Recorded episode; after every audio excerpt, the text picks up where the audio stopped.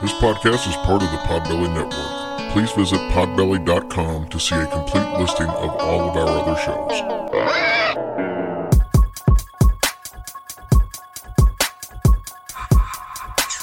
About to be a fun ride. Follow along, watch as we slide. Paranormal just hit the lights. Goosebumps all through the night. Mixing just a little bit of twain. That girl sure can't do a thing. Together, hillbillies go insane. Laugh so hard it'll hurt your brain. Podcast you won't ever change. These two here, they got the recipe. Sit on back and listen in to some of our darkest mysteries, eh? Welcome to Hillbilly Horror Stories.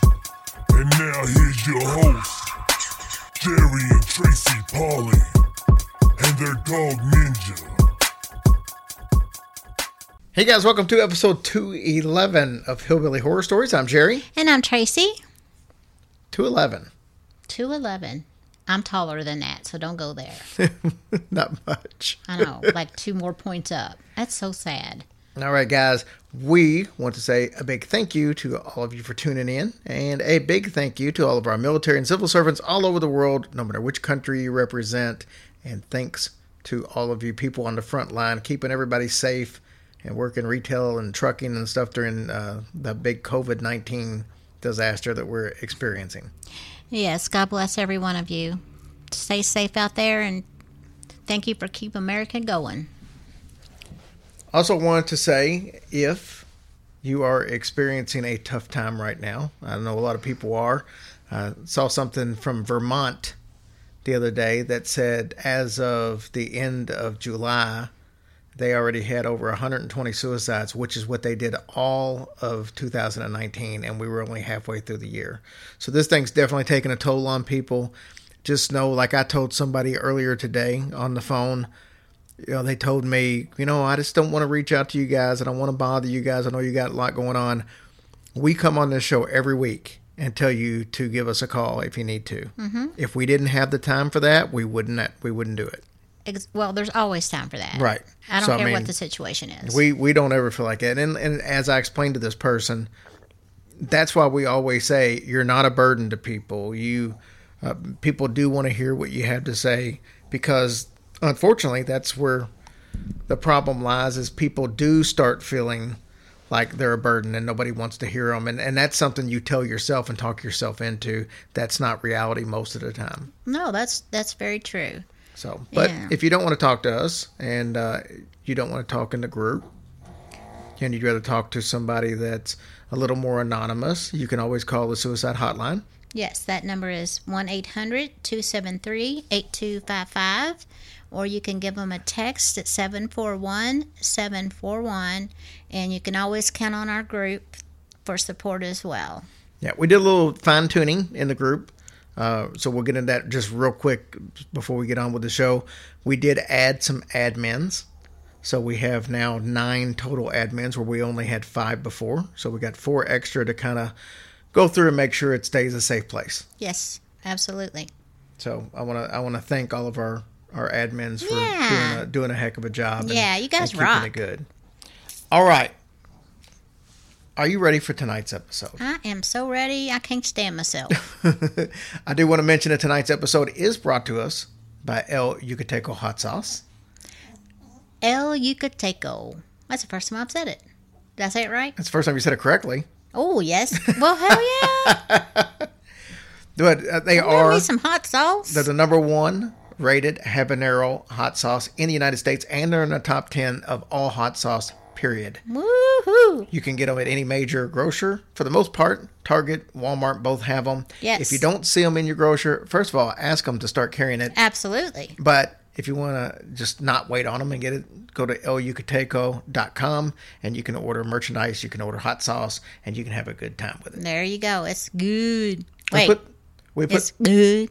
Mm-hmm. my God, we put some on pizza, Oh, it was so good. so it even made Papa John's pizza taste good. Uh, uh, So yeah, that and that needs lot. some help. Yeah. Hey, if any of y'all, I know that we love hot sauce on pizza, but man, have is anybody put Worcestershire sauce on pizza? How you gonna bring up Worcestershire sauce during an advertisement for El Yucateco, who's sponsoring the show? Well, Has just Worcestershire get- sauce ever spent ju- money on the show? Okay, I get you. I, what I was gonna say, I didn't get to finish.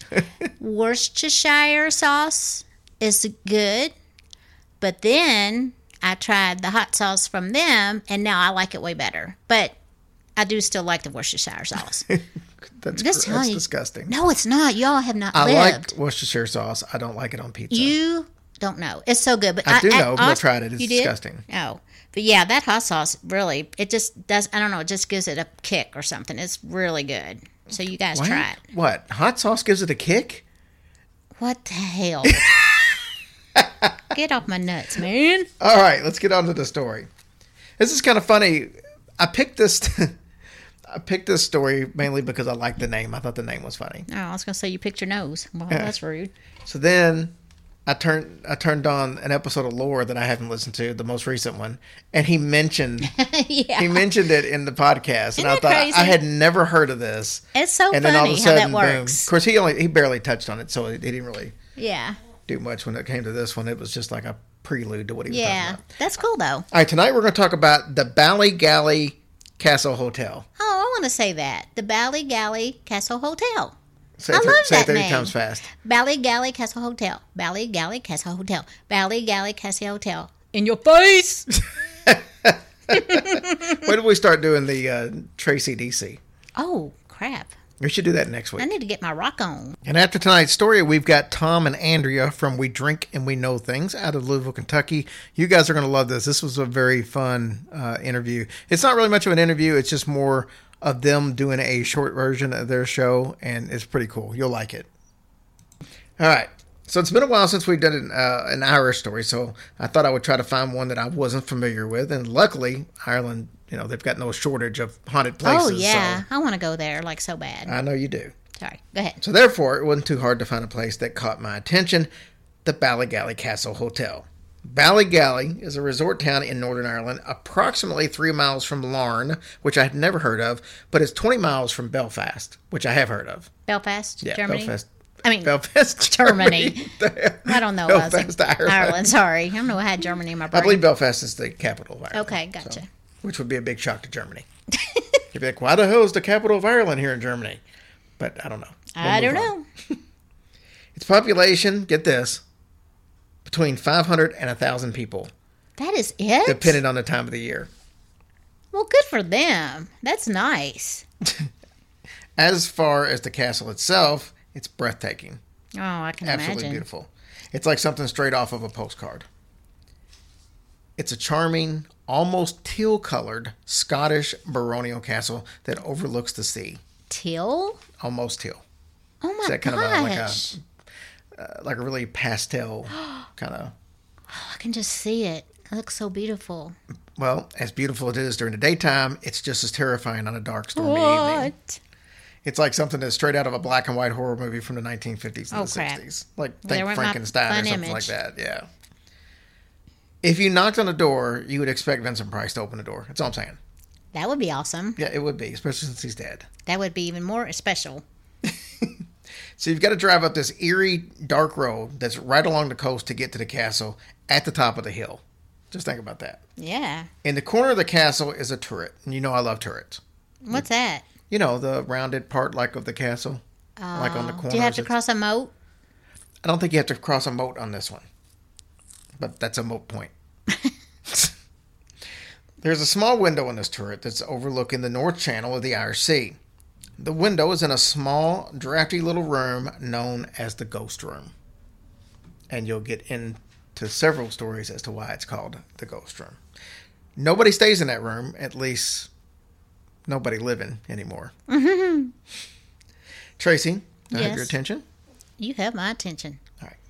So let's learn about the Ballygally Ho- Castle Hotel. Okay. Are you ready? I'm ready. This hotel was added onto the castle in the 1950s. So if you're looking at it from the outside, it's obvious where the castle ends and the hotel starts. Mm-hmm. Okay. As far as the castle itself, it was built in 1625 by a gentleman, but that went by James Shaw. So he moved into the area in 1613 from Scotland.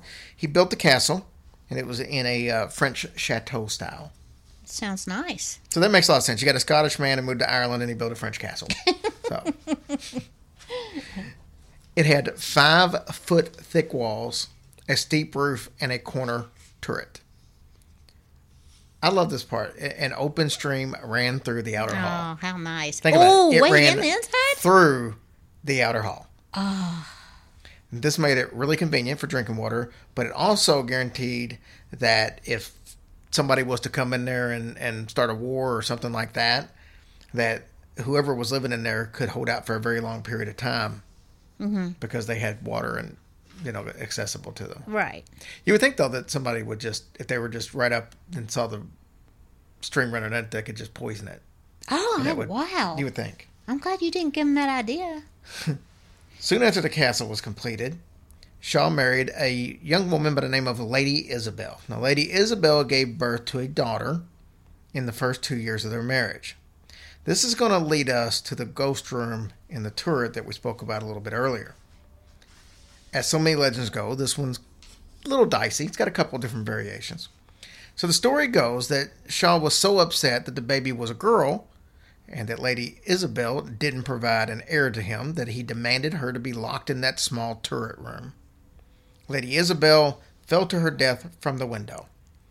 It's unclear whether uh, she fell actually trying to get to, to her daughter somehow, some way, like climbing out the window or something like that, or she jumped to end her misery, or Shaw might have even sent some of his henchmen to help her fall out the window, so to speak. Well, I mean, she can't help what she had. Well, I'm glad you brought that up because when I heard that, this didn't really seem to uh, make sense to me. Why wouldn't he just try to keep having another baby? Well, you know, now I know some of these people Quitter. some of these people did some crazy things back in the day, but that was my thing too. So I did some more research and I found another version of this story that made a little more sense to me. In this version, it said that Lady Isabel had been having an affair with a seaman. Ooh. It may Or be with possible. a seaman. oh, It may be possible that this could have also bring up a discussion of whether or not the little girl that was born was mm-hmm. Shaw's or whether it was the Seaman's. Either way, Seaman was involved. when Shaw found out about the affair, he became irate and he had his wife locked in the room. Over time, the rage drove either her to commit suicide or Shaw to have her killed, one or the other. So it goes without saying that several people have experienced ghosts of Lady Isabel in the ghost room over the last four centuries. That's a long time. wow. That is a long time. Did he do anything to her lover? Well, we don't know for a fact that that actually happened as far as the lover, so Okay. that was just a rumor. So, as far as I could tell, nothing. But that does seem like a little more likely story of why he would have her locked in a turret. Yeah. It kind of reminds me of the story from uh, what was the other one we did um, in England, Loftus Hall. That was a similar to where the husband was mad at the woman for having an affair and locked her away until she eventually died. Was one of the stories on that. Oh, man. I mean, I get it. You're upset and you have every right to be. But that's a little harsh. Yeah, I mean back then, hell, most of the time they would have had him killed. So I guess it's not as harsh as having him killed. Yeah. She, so Lady Isabel has been known to wander around the old part of the castle as well as besides just that room she stays in there. So Lady Isabel may be the most popular spirit that haunts this magnificent magnificent structure, but she isn't the only one. Olga Henry, she became the manager of the hotel in January of 2003, and she says even though she's from the area, she had no clue that the castle was haunted until she took the job there. She admitted to being a skeptic, but she said the more that she's worked there, the more she believes that there is definitely something strange going on inside the castle and the hotel. Mm-hmm. She also said that there are definitely certain rooms that guests specifically requests. Ooh, nice.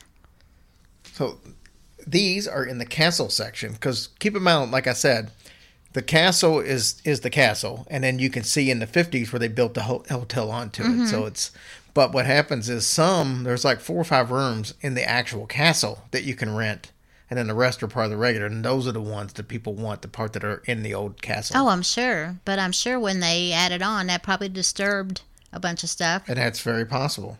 Olga says that sometimes these guests that decide that they want these specific rooms, that they get a little more than they're bargain for. Oh, gosh. Because these rooms are all right below the ghost room. Oh, see, yeah. Ooh, I don't, that might be too much for me, even. One of these guests was staying in, in one of the rooms that were uh, in the old castle, and they were there in town for business. And this man had young kids, but they weren't on this trip. So he was, you know, asleep. It's middle of the night. Mm-hmm. And as he's asleep, he feels hands of young children. And it's like they're like putting their hands on his head. So it wakes him up middle of the night. So you know how it is sometimes when you wake up, you kind of lose track of where you're at. Yeah, of course. So he's like forgets that he's out somewhere and he's thinking it's his home and it's his kids. And then all of a sudden it dawns on him, oh, I'm not at the house. Oh, yeah. I'm at a hotel and the kids aren't here. And it freaked him out so much that he went down to the lobby area to the to the uh, admissions desk in his underwear only and demanded that they put him in a different room. Thought that was kind of funny. yeah. But yeah, he said once he woke up and felt them hands and, and realized they wouldn't there that he could hear kids running and laughing in his room. So Well, see, I don't know if that would have bothered me. yeah, yeah, it would have. Oh, you think it would have? Yeah, I guarantee it would have. There's two private dining rooms in the old park. One of them is called the Dungeon. Doesn't that sound charming? The gun? The Dungeon. Oh, I thought you said the gun gungeon. I'm like, what the heck is that? The hell is a Gungeon? I don't even know. But a dungeon don't sound good. Isn't that a song? Gungeon style.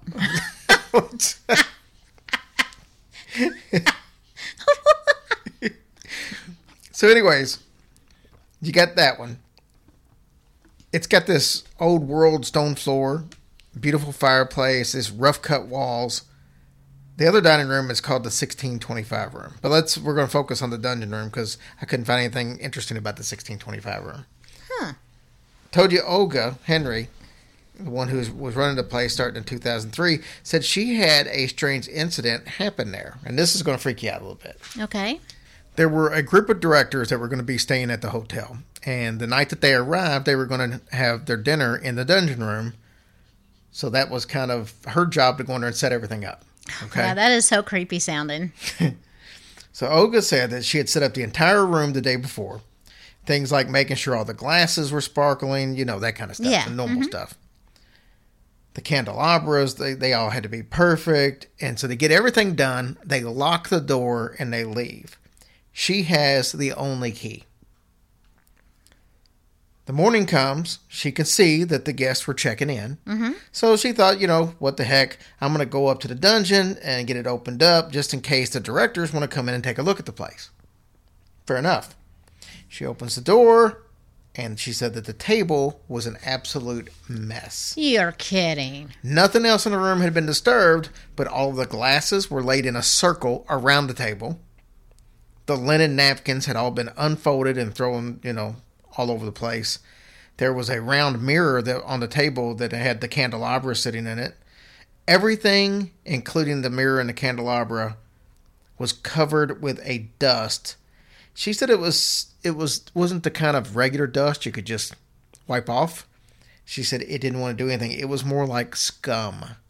That's how she described it. Oh, she worked so hard. She said this dust wasn't anywhere else in the room, not on the floor, not on the furniture, just on the table.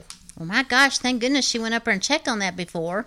Did she get it cleaned up and all that, I wonder? I don't know about well, not really. She she said that it made the hair on the back of her neck stand up. Oh, I bet.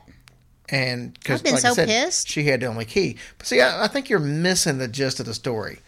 You're talking about you're you're more concerned about whether she got it re-cleaned up in time, not putting the focus on the fact that how did this happen? What was that mysterious substance on there? No, I, I, I feel you on that. But I mean, at that at that point though, you kind of really don't worry about you. You know, it's like what the hell happened here because you you you got to be freaked out. You got the only key, and now there's a substance that you don't even know what it is, and it's only on the tables. The glasses have been moved, and there was no way anybody could have gotten in there. well, I mean, that would freak me out. But then I would be in panic mode if people were supposed to be coming there. Like, what do you do? Just Well, say, but she had all day to get that done. She was only opening it up in case they wanted to see it. I'm sure she could Oh. make a lie or something if they wanted to see it and say, you know, that. something. I wonder what that stuff was. I don't know. That's what I said. She said it wouldn't like it looked like dust, but it was more like scum. Think about that, because I'm thinking about like in the shower, Yeah, on you your know, tub or on the on the buildup that you get on your tub or something like that. And this happened overnight, and nowhere else except what that is that crazy. table. So anyway, so she has no clue how it got there or what it was. She said that it was unnerving to say the least. Oh, I bet. The oldest part of the hotel is by far the most active, but there is some other activity in the newer part of the hotel. There have been some mediums come to Ballygally Castle Hotel to see what they could pick up on, obviously. And they say that on some nights there are more spirits than there are guests in the hotel. Dang. The most common report is children laughing and playing. There's also a distinct sound of a silk dress ruffling, even when there is no dress around that could possibly be making that noise. Sometimes the showers turn on by themselves and they flood the room below. that's that's nice. Oh my gosh, now that's just pushing it. Many of the guests have told stories of phantom knocks on their door only to open the, the door and then find out there's nobody at the door or nobody in the hallway. We talked about Lady Isabel. Her ghost is seen more in the old section of the hotel, especially in the ghost room. I told you we'd get back to that. In 1998, the week before Halloween, Kim Lenaghan, she was a reporter from BBC Radio, she was doing a show called Good Morning Ulster, and she wanted to record some fun stuff for Halloween uh, for the show. She thought, you know, hey, that'd be cool. She decided to stay the night in the ghost room, and she thought, hey, this would make a cool story. So Kim said that she got a much bigger story than she ever imagined that she was going to get. She said she thought it would be fun and that they would all just get a big laugh out of it. So Kim drove up on a dark, stormy October evening. Once she got there, she met up with a psychic medium that she had already uh, kind of preset up. Okay. The medium didn't want any kind of publicity. She just wanted to make contact. Matter of fact, she said she only wanted to go by Sally so people, People would know, know. that she weren't there. She weren't. That she wasn't there. that's right. I'm writing a book. Um, can imagine how that's going to be. Good thing I got people smarter than me looking at it. But she didn't want any credit, so she just went by the first name. So Sally picked up on the same feelings of the mediums that were before her and said that there were several spirits in the hotel. Kim and Sally went up to the ghost room. Sally starts this meditation ritual, and the ritual she was doing was designed to make contact with a spirit. This room is very small, and it has only a wrought iron cot style bed, a dresser and mirror, and a chair, and some old picture. That's it. Mm-hmm. Little B room. Of course, the window overlooking the sea is in there. We talked about that earlier. That's the one that, supposedly she might have been pushed out Yeah. of or fell from, and that people can see. So Kim said that whatever Sally was doing was obviously working because the environment changed. Sally was not in any kind of a trance, but she was very focused on what she was doing. So Kim starts the tape recorder that she's got. She's ready to catch anything that might happen. It started to get really warm in the room. Kim said it must have gone up at least 10 degrees. About this time, Sally starts talking to somebody. Then, as the heat rose, a smell seemed to come along with the temperature change. Kim said it wasn't vanilla, but it was very familiar.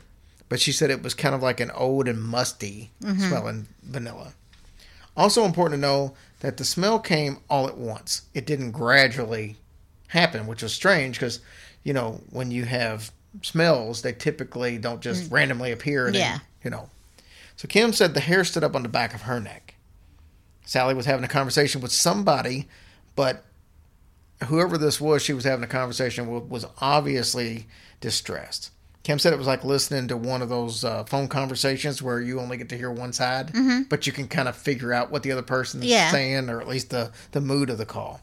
So Sally was trying to calm down the spirit that she later said was a very upset female. Sally said that the spirit was that of a young woman who was scared and looking for her young daughter, Oh, which sounds yeah. like the story of Isabel. That's so sad. The spirit said that she was being kept there against her will, and it was an older woman who wouldn't let her out of the room. Sally said that several times during the conversation, the woman spirit would go over to that window and look out towards the sea. She was looking for a seaman by the name of Robert. She wondered why Robert had not come back to get her. So the whole experience lasted for right around eight minutes before Sally's face went completely blank and she said, I've lost her. Kim said that as soon as Sally said that she had lost her, the smell immediately disappeared. And she said, a normal smell cannot just come and go like that. Also, the temperature in the room went right back down. Now, I find this part of the story particularly fascinating because most of the time when you think about it, when there's spirits and stuff around, what do you hear about? Cold spots. Uh huh. Well, yeah. Then why did the But in this go up? situation, the temperature rose up. Wow, that's weird. But it did get me thinking. Because, like in a lot of these ghost hunter shows, they use a heat thermal Yeah, camera and they'll pick up the heat of where something is. So they must put off some kind of heat. Uh, Why else would a heat thermal camera get them? And if that's the case, though, why is there cold spots? So, I don't know. I just thought that was interesting. Thought I'd bring it up. Anyways, Sally and Kim they go back downstairs. And let's remember that Kim is going to spend the night in the ghost room. so she was noticeably shaken after Sure, this. she was. I'd be second thinking that idea. Well, Sally told her that there wasn't anything to worry about because the spirit wasn't evil, just scared. Well, I mean, it was a scared spirit. Well, I guess so. Yeah. She also said that she didn't know if the ghost would even come back or not that night. So Kim was definitely rethinking spending the night in the room, regardless of what she said. Mm-hmm. Shortly after midnight, Sally left, and uh, Kim decided to have a drink or two of brandy to calm her nerves, and then she settled in upstairs. She brought up some coffee, a tape recorder, some some magazines, and she got herself settled. But she said at that time that the room was very cold and uncomfortable. She said that she knew she wouldn't get any sleep, so she left the lights on and the door open just in case. About 2:30, she was calming down, but that was getting ready to change cuz about 30 minutes later, it was 3 a.m. and the room started to warm up. She knew what that meant from earlier. But she tried to talk herself in, into, you know, just rationalizing Yeah, that like man, my coffee's just making me hot. Right, and that's or- exactly what she said that it was the coffee or the brandy just making it mm-hmm. appear hotter. Then it got warmer, and she thought to herself, "This isn't right." That's same musty vanilla smell was back. Huh? came back. She said that it was very strong right towards her head. She said even though it was a smell, it felt like that it covered her, if that makes any sense. Kind of like a sheet. Mm-hmm. She said it was as if she could feel the smell on her clothes and on her hair and on the bed. She was so scared that she couldn't move. She said that she snapped out of it. She was a reporter. She was there to do a story, which meant she needed to focus. So she got out her recorder and she said it's it's 3 a.m. It's gotten warmer and the smell just came back. I don't like it and I'm going home. That's what she said. And she said the next day, it wasn't funny at the time, but she said the next day when she heard it played back, she thought it was kind of funny. Mm-hmm. Yeah. But she said it wasn't funny at the time. Oh, I'm sure all. it wasn't. So she quickly makes her way down the steep stone steps into the lobby. She said that the smell followed her all the way down the stairs, but it stopped as soon as she crossed from the uh, the old castle part into the new part of the hotel. Well, that's crazy. It stopped instantly. So the night manager came over and uh, he got her a drink from the bar. He put her in a room at the complete opposite end of the hotel in the new part.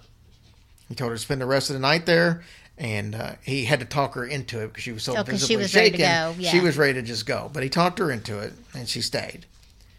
The next morning, they were sitting there having breakfast, and a manager came over, and he had mentioned that several guests had complained about the infamous door knocking and nobody being there Mm-hmm. that night. One guest even said that a woman walked into her room, and when she sat up to get kind of a closer look, the lady disappeared. After breakfast, the manager asked Kim to at least go back upstairs and take a look at the ghost room in the daylight. So she did. She slowly walked up to the room. She said it was very cold, no smell, just like it had started out the night before. They were leaving, and a manager said, Oh my God, look at the mirror.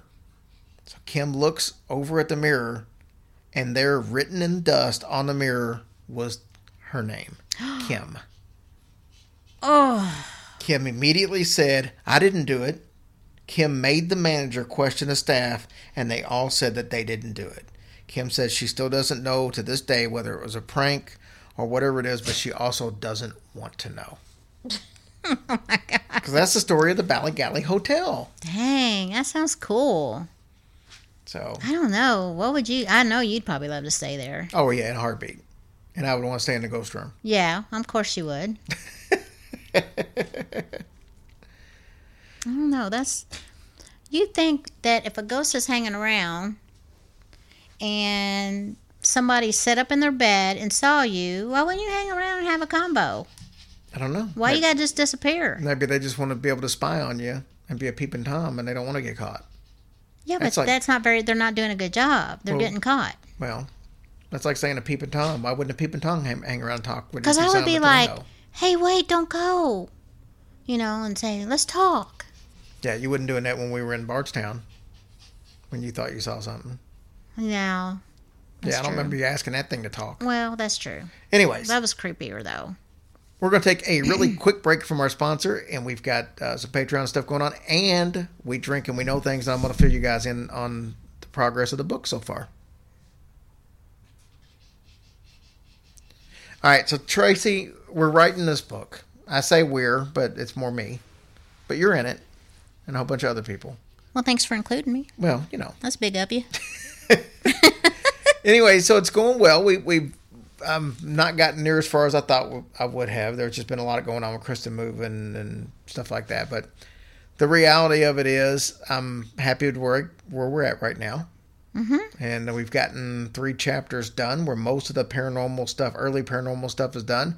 And I've let four or five people read it, and so far everybody's had positive things to say. No, I think you've done a really great job. So I'm excited about it. And like I said, we I'm ready to get cracking at it again tomorrow. Crack a lacking. crack-a-lackin'. Uh, tell us about Patreon and uh, iTunes reviews, please. I will. And then right after that, we will play the uh, little segment from Andrea and Tom. You guys are going to love this. It was pretty fun. I remember Tracy laughing her tail off at one part of it. All right. Our iTunes reviews um, we have Ghost Host 14, Natalie Singer, Jason B 007, Yo Mama, and Amanda Jameson. Thank you guys. My goodness, y'all's reviews were like so awesome. Yeah, they were very good reviews, and and it does help us tremendously when we can when you can leave a review. So Yeah, somebody called me a queen. Dang. yeah, you know, That was so nice. But thank you guys. you're my queen. Aw, I love you, sweetheart. Love you too. And our Patreons was Dietra Reinhardt and Rhea Taylor. Thank you guys so much for supporting us. And we just love you guys to pieces. Yeah, Deidre was just on our Patreon listener Yes, stories episode. She had a couple of stories from where she was in Fort Hood in Texas. Very good stories. So yes. she went from one haunted house, stayed four months, and then went to a, moved into another house, and it was haunted also. Yeah. Uh, that's crazy and unheard of. But, you know, people just, uh, I guess, ghosts attract to her because she's a sweetheart or something. I'm not really sure. But Yep, I would absolutely agree. But All right. thank you guys for your support. Like I said, we appreciate you. We love the reviews so much. It means the world to us. And thank you for your support on Patreon.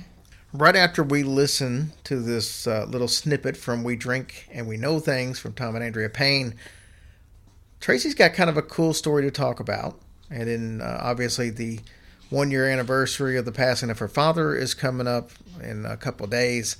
And um, we just had a unique experience happen last weekend and today that all kind of ties together. So we're going to talk about that right after this interview. So stick around. Hey guys, we got some old friends on the line here. We've got Andrea and Tom Payne. They're a husband wife team from We Drink and We Know Things. Thanks for coming on, guys. Man, thank you for having us. Hi, we're Happy to be here. Excited to be here. So you guys have performed with us at the Louisville show we did uh, not this past year because it got canceled. Yeah. You were going to be there. And the year before, though, you performed live with us. And you've been on, I think, two of the Halloween specials that we've done. So we're glad to have you back on for a full length interview. It's a long time coming. Yeah, man. Uh, we and, and as a side, you've done so much for us. We appreciate you so much, man. Yeah, you guys are like We the love you best guys. podcast friends ever. yeah, we love you guys. So it's we're happy to And be we here. appreciate it. well, we, you know, always like to take care of our own, and you guys are out of Louisville, Kentucky, Mm-hmm. which is uh, our hometown, and I absolutely love what you guys do. You have a great dynamic in your husband wife team, and you know we got a soft spot for that. Yeah.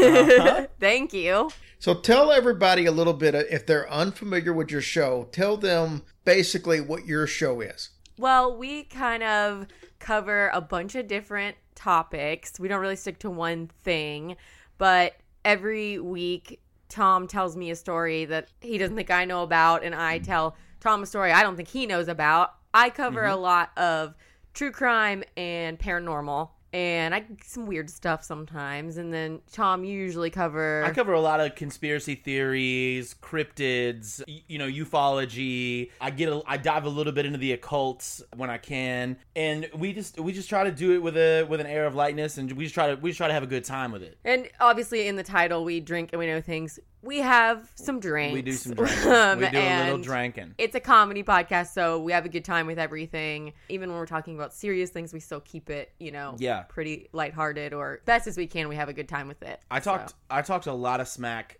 when we started the podcast because I'm a bartender by trade. I come up working bars and you know bourbon bars in Louisville, and I said we're gonna do a different cocktail every episode. And after like three episode, I realized we were gonna go bankrupt. So now we mostly drink boxed wine and talk smack. Yeah, we have fun though, and we do some extra stuff too, where we do some bonus episodes where we cover like creepy pastas Mm-hmm, and Um, the glitch in the matrix. And Let's not meet. Let's so we, not meet. We we definitely fell fell down a like a Reddit hole. Oh, and we did a Florida Man Friday for yeah, a we while, did which Florida was really Man fun. Friday Just- for a little while, but then when when with with the you know the with COVID, uh, Florida men weren't out anymore. Florida humans were not out anymore. Well, Yeah. they were, but not you know they weren't committing crimes. Yeah. So we've definitely eased back on that, but we do we try to put out at least one bonus episode every other week or so. I think Yeah. probably yeah. Well, you guys are definitely fun, and it comes through on the podcast, and you're just as fun in person. So that's what I think I enjoy about the podcast is that it truly, from what I've been able to see from the time we spent with you guys, it is you. This is exactly what you do. It's just like you just show up and have a conversation, and you're not putting on an act or anything like that. What you see is what you get. Absolutely, We yeah. try to keep it cheeseball free, and the know? alcohol keeps it pretty down to earth. keeps us loose, keeps us natural. we might mess up some words in here and there, uh, but we have we have fun and we try to do the best research we Yeah, can. that, I think that us fumbling words has kind of become a little piece of the show. it has. I used to be really adamantly like editing that stuff out, but there's some stuff that's just so friggin' funny when we say words and, and, and phrases that just come out so silly. We always just say words are hard. Yeah, yeah. So give me an idea of what you guys are going to tell us about tonight. Okay, so this is a little bit different. I I mean, it is what we do, but since we're we're gonna cover it together, it's something that I covered. I think in like episode two. It was early, man. and then I did it again a couple weeks back, and so I thought I'd, there were so many things about it. I thought we would revisit it again. It is basically just a list of unusual deaths that have happened. throughout time. Yeah, starting with like antiquity, moving from Middle Ages to the 19th, 20th, 21st century, because there's some wild stuff that happened. That sounds like fun. So I'm going to turn the microphone over to you guys and let you do what you do. Cool, man. We appreciate it. Okay. Also, let's have a little. Let's have a little quick drink. Oh, do we do a clinky a like we normally clinky, do? Uh, clink. Hey, all right. Let us get our, our documents together here. So, unusual deaths include unique or extremely rare circumstances of death recorded throughout history, noted as being unusual by multiple sources. And there are so many that date back starting from, like I said, antiquity through Middle Ages, 19th, 20th, 20th. Some of these I didn't even know we were. I crazy. didn't know we were keeping documents already. I'm When- exactly. Who was who, was, writing chiseling this this, down? Like they were chiseling it into something. yeah, beats me. But I we're just gonna kind of jump through some of them, if, and I'm gonna let you start with one, Tom. Okay, so the first one that we're gonna talk about is Draco, or I mean Draco Draco Malfoy. Oh, I'm that's just another kidding. thing. When we say words are hard, when you go back to like BC, these names are crazy. Names so bear with silly. us. uh, so Draco was an Athenian lawmaker, was reportedly smothered to death by gifts of cloaks and hats showered upon him by appreciative citizens at a theater on on Agina is the name of the place. yeah, well, well, it is what it is. you put that. You made me read that one on purpose. I, I like to try to uh, what is it when you spell it out? Oh yeah, you phonetically, got you Phonetically. phonetically got me together on that one. That guy died from gifts. People just threw, Gifts, not gifts. imagine just somebody throwing so many blankets at you that you die. he enjoyed it. It was a straight. he didn't get out of the way. Uh, I'm gonna start with 455 BC. According to Valerius Maximus, Aeschylus, the eldest of the three great Athenian tragedians, tragedians, Nailed it. Don't change that, a thing. was killed by a tortoise dropped by an eagle that had mistaken his bald head, Jerry, watch out, for a rock suitable for shattering the shell of the reptile. Stop. Pliny, in his Naturalis Historiae, adds that uh, Aeschylus had been staying outdoors to actually avert a prophecy that he would be killed by a falling object. And then my man's died from a falling turtle. Yeah. Man, that's a crazy. I'm assuming that was a slow death. yeah, it was a very slow death. The the, tor- the turtle fell really hard, really, really slowly. So the next one, uh, we're gonna. It was according to a Greek philosopher, Democritus of Abdera, died at the age of 109. I mean, that's pretty good. This is in 370 BC. Hmm. As he was on his deathbed, his sister was greatly worried because she needed to fulfill her religious obligations to the goddess Artemis. Mm-hmm. In the approaching three day Thesmophoria festival, it's where everybody rages, I mm-hmm. guess, in 370 BC, Democritus told her to place a loaf of warm bread under his nose, and he was able to survive for the three days of the festival by sniffing it. How delightful. Uh, however, after the festival, they removed the bread, and he died. well, he got through it. Secret to long secret to longevity, breads. Yeah, wow. Okay, I'm moving to May 31st of 1410. Martin of Aragon died from a combination of indigestion hmm, hmm. and uncontrollable laughter. Okay. I hope that's how I go out. According sounds- to tra- right, according to tradition, Martin was suffering from indigestion on account of eating an entire goose when his favorite jester, Bora, entered the king's bedroom. hey, I got a joke for you, man. Seriously, when Martin asked Bora where he had been, the jester replied with, Out of the next vineyard, where I saw a young deer hanging by his tail from a tree, as if someone had so punished him for stealing figs. And this joke Abs- absolute knee slapper. caused the king to die from laughter. I I don't I don't see the humor. I think I missed the punchline somewhere in there, man. Imagine just eating a whole duck, and then the homie tells you a joke and it kills you. Yep. I mean, that's Oh, one way to go. Okay, so uh, George Plantagenet. Where are we at? What year? Uh, the 18th of February, 1478. We're jumping. We're moving through There's time. so many. So the first Duke of Clarence was allegedly executed by drowning in a barrel of Malmsby wine. Apparently, his own choice when he accepted he was to be killed. I'm on board. If you're taking me out, you're gonna put me in a barrel full of wine. That's how it's gonna go. Just chug it while Just you're on your it way in. out. Yeah, go out fat and happy, man. Just like the other guy. Yeah. You know. Okay, so now I'm moving to uh, February 17th, 1673. The French playwright Moliere suffered a pulmonary hemorrhage caused by tuberculosis while playing the character Argan, a severe hypochondriac in his own play, The Imaginary Invalid. Okay? I just want you to know you navigated all those words like an absolute professional just Thank then. you. Jeez. He, as they were coming, they looked really scary, but I got through it. he disguised his convolution as part of his performance and actually finished the show, which included a scene in which the character he was playing faked his own death Stop. To find out how his wife really felt about him. What a weird way a to weird- fi- it's weird Y'all are play, weird married. Don't I think she likes you. After the show, Moyer's actual wife, who played the daughter of his character, realized that he was really ill, and she carried him across the street to their house in the same chair he had pretended to die in as a part of the performance. Oh my! And did he actually die in it? He began coughing up blood, and she sent for a priest to hear him renounce his acting career so he could be buried on sacred ground. But he died before, sorry, You before a it. You got sympathetic priest could be found. No way, Sorry, buddy. man. He had to be like, I won't act anymore. I won't in the afterlife. I promise. I'll take up a better profession. Oh, we're really jumping here. We're gonna talk about Frank Hayes. There's just so many we have to jump quickly. There's a million. We could be here all night. Um, this is in 1924. The only race Frank Hayes, a 35 year old jockey of Elmont, New York, ever won was when he died. Riding a Oh. horse called Sweet Kiss, Frank suffered a fatal heart attack mid race and com- collapsed on the horse. Sweet Kiss managed to still win with his, his body on it, and he technically won. I've heard jockeys live tough. I heard they don't. They, they don't have an easy life. Those guys work hard, live hard. That horse should have been called Death Kiss. Hey. Oh. At least he won. Yeah, good for him. Going hmm. going out on a high note, right? I'm jumping to 1958. Gareth Jones. Gareth. He was an actor.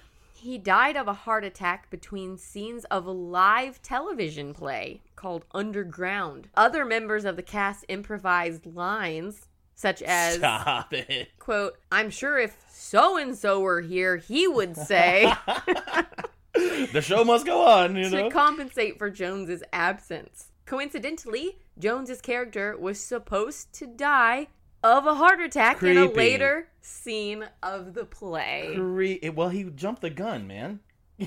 Aw. Seriously. Jeez. That's sad. Oh no. What a weird Yeah. twist of events. Yeah. So weird.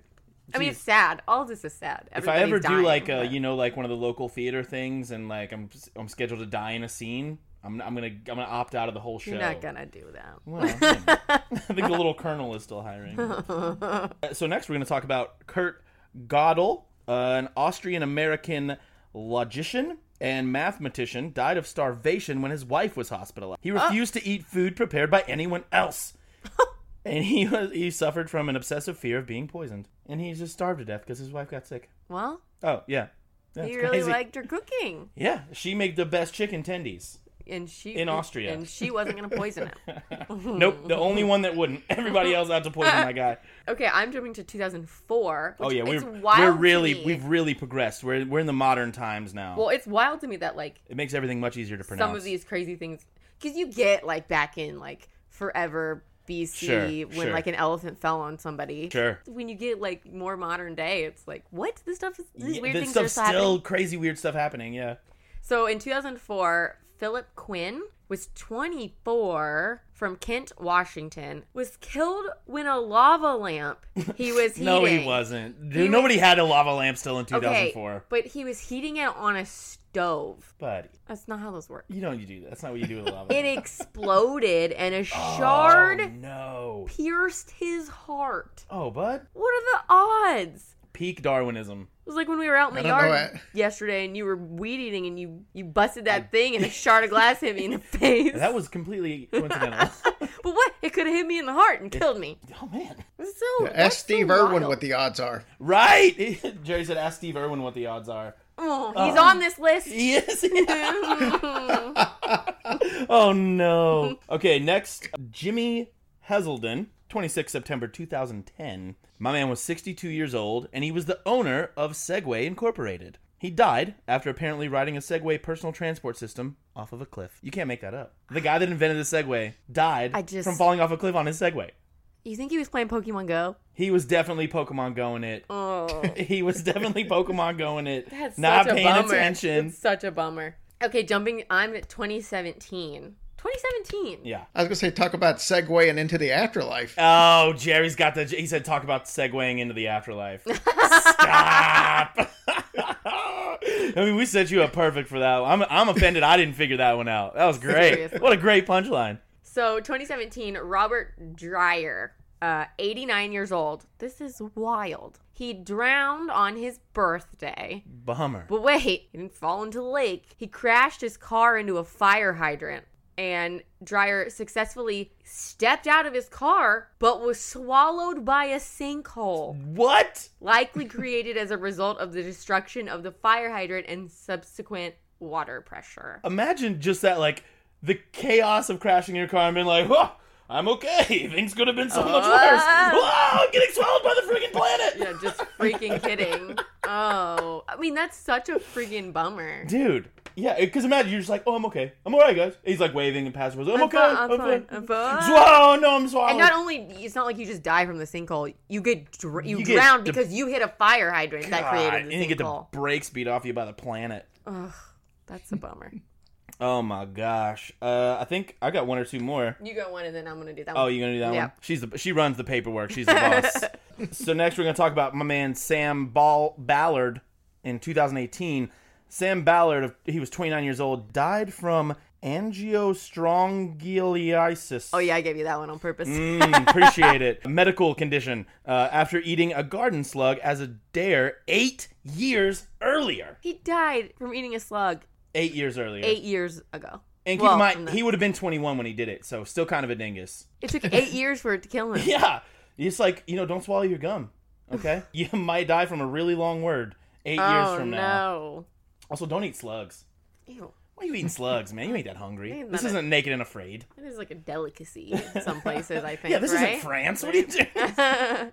okay, so we got one more, which comes January 14th, 2020. yep. Which is also wild to me because I wonder if anything with like COVID will limit. I was about to say, is this the is this the Cracker Jack that started COVID? No, Like, Sergio, whoa, Oh, yeah. Milan, 59, was killed when the ceiling of his flat in Tarragona, Spain, collapsed on him. The collapse was caused by a heavy metal plate that flew three kilometers, propelled by an explosion from a factory in the outskirts of the town, and eventually crashed into the flat. That thing got flung. so I don't speak I don't So speak kilometers, far. but I think it was a long little range there. Crazy. Yeah. That's like when you see those um when you see those videos of like near misses. Like, have you ever seen those people like walking on the street and like a tire flies off the car? Yeah. And just utter destruction. It's like that for like miles. That thing just flew for so far. There was a couple in there like that. There was one where a guy got impaled by a, a be- an umbrella on a beach because there was high winds. Oh no! Ugh. And there was another guy who got Just having a day. He's out there just getting a- some sun. yeah. Another guy was going to put out a fire and and got hit with the fire extinguisher that blew out of the. Um, it's just like my knee. poor Steve Irwin is on that list though. Rest in pieces to all those poor folks that I died so crazy. Even but the yeah, ones that died. that is just a little touch on something that we've covered a couple times in the podcast because Yeah. there's so many. I could probably co- we could probably cover this. You could like, do it as a podcast. Oh, probably You know what I yeah. mean? But I, we could People easily die all kind of funky ways all the time. Somebody just did something real dumb somewhere in the world and just died, like just right now. we yeah. They're listening to We Drink and We Know Things. They're listening to Hillbilly Horror Stories. Something and terrible of course they're not funny, but it's just some crazy things that have happened that just fascinate me, blow Yeah. my mind, and that's something that we've covered a few times uh, on the podcast. Yeah, which you can find on our stream. We, we Drink and We Know Things. Podcast. Hey. I thought that was a perfect representation of what your show is. It was fun. It was light. You two, you had that awesome chemistry with each other. So perfect. well, man, we kind of like each other. We dig hanging out. I you know, guess. and we've been friggin' kicking it. We've been in quarantine together. I still, I'm still cool with you. you know Yeah, what yeah. Just hope you don't end up on that list. Jeez. Yeah, Jerry, again, if she calls you about a life insurance policy, you got to hit me up, okay? I'll, I'll give you the heads up right after I get the first. Somebody's premium. got to, man. All right, guys. Thank you so much. Uh, is there any better way that these guys? You got an Instagram page or anything they can follow you on? Oh my gosh, absolutely. Uh, you can email us at we drink and we know things podcast at gmail if you have story ideas or if you if you if you're a fan of the show. Uh, we're on Yeah. most platforms. Uh, I think we're going to be on iHeartRadio pretty soon, but we're on Spotify, Spotify. iTunes, all all the major ones. You can find us. Stitcher, St- yeah. Google Play. Yeah, yeah, and we we love uh, hearing from folks. You can find us at We Drink and We Know Things podcast on pretty much every social media. Yeah, uh, we got or- Twitter, or Google Instagram. search. There are some Game of Thrones themed podcasts, but we don't we don't mess with those guys. So you know, hang out with us instead. Awesome, guys. Thank you so much for coming on. Guys, if you're listening and you haven't subscribed to their show, go subscribe. Also, leave them a review on iTunes and in the review, left leave in there that you uh, heard them on here. So, Yeah, thank you guys for coming on. Thank We you love so much Jerry, for thank having you so much, man. We appreciate you. We had a blast. All right. We'll talk to you guys soon. Absolutely, man. Looking forward to it. They are so much fun, and I'm telling you, it's just amazing how many strange ways people can be killed over the years. That just the weirdest type things. It's it's amazing. All right, so we promised a little little story, so we're gonna go back. I think we mentioned this on the last show, but maybe not. Before the Pigeon Forge show, Tracy got a call on Facebook Messenger from two people. It was like a you know group call. It was male and female, and that's important for what I'll say later. But so they talked to Tracy for a little bit, bef- you know, as we're waiting to get the show started. And Tracy, go ahead and, and tell everybody what that call was about. So, like Jerry said, um, you know, she called and we were sitting there talking, and she said to me that, you know, somebody had came to her, and that wanted to tell me that he loved me very much, and he's always around me, and the way it was described, it was my dad. So, of course, I was like, oh my gosh, I was so excited. So we got on with the show, and then we had we talked about other things, but then I talked again to her yesterday, and she asked me if I had felt my dad at all. Have you found anything that just kind of caught you off guard? Like, where the hell did that come from? And I said, well, no, not really. And she said, well, I think you need to look a little closer. He wants you to feel him just like you want to feel him. He left you something for you yesterday just to let you know he was there. Okay. And this is kind of funny when I think about it now. I never thought about it at one one time at all. Well, I was in the hospital and when my dad was always in the hospital. A couple of days ago, she was in. Oh no, I was in the hospital a couple days ago. Yeah. And but when my dad and mom were in the hospital, my dad always made sure he took everything in that room because he would be like, dude, I've paid a lot of money to be in here, so I want everything from the bedpan to everything that comes in it, you know, like the little shampoos or whatever and lotions. So the second day I was there, and that day I was getting ready to leave. And I looked over and I saw one of those pink bedpans just loaded down with stuff. And I'm like, I know for a fact I have never seen that daggone thing there. And when she says loaded down with stuff, not stuff you would typically find in a bedpan. Not that kind of loaded down Oh yeah, no, no, no. So, so also when the, the nurse was dis, was discharging me, she was like, "Well, here, you want this thermometer? They're going to just throw it away." And I'm like, "Well, yeah, I'll take that." And then she had the stethoscopes. And she said, "I mean, they're pretty good. I mean, they're not the real expensive things." She said, "But they're just going to throw it away." And I'm like, "Hell yeah, I'll take that." And so I put it all over, and I grabbed the big old bedpan, and I stuck it in the plastic bag, and I said, "Dad, this is for you," because it just cracked me up because it just made me think, and it's just the weirdest thing that I hadn't even seen it there before. So I brought all of it home. Well, today we were going to Kristen's and still moving stuff. We came back. I have a big picture of my dad. It's just beautiful. It had fallen to the floor, which I don't know how because it's on one of those thingies. Yeah, it's on a hook. Yeah, with the nails down Yeah. into it. I came in, I'm like, oh my God, Dad's picture fell. So we go on in, I put his picture back up, and I have a picture of mom and dad on a, a, a little mom and dad picture on the side of a candle or something like that. Dad's picture was turned over, mom's wasn't. So I'm like, Jerry, do you think this is what's going on? Because it really kind of freaked me out. So I don't know if that's dad's way of saying, hi, you took the bedpan or what. So I guess that's what she was talking about, about looking, you know, take a closer look. Yeah, because I mean, you were in the hospital Yeah. at that time, Right. so that wouldn't be something you would think about, but it, it, it was something that after the fact kind of made sense. So I don't know. If the, I don't know if I should be freaked out by it or just laugh about it because that's this is how my dad was. But it was very weird that only his pictures had fallen. So, Dad, I'm just saying, if you're here in this house, please stay around and come and see me again and visit and talk or whatever you want to do because I just thought that was amazing. So, all right, guys, that wraps up this edition of Hillbilly Horror Stories. We just want to say thank everybody and let you know that we love you and we're always thinking about you and we're always here for you. Absolutely. We love y'all and we hope you have a blessed week.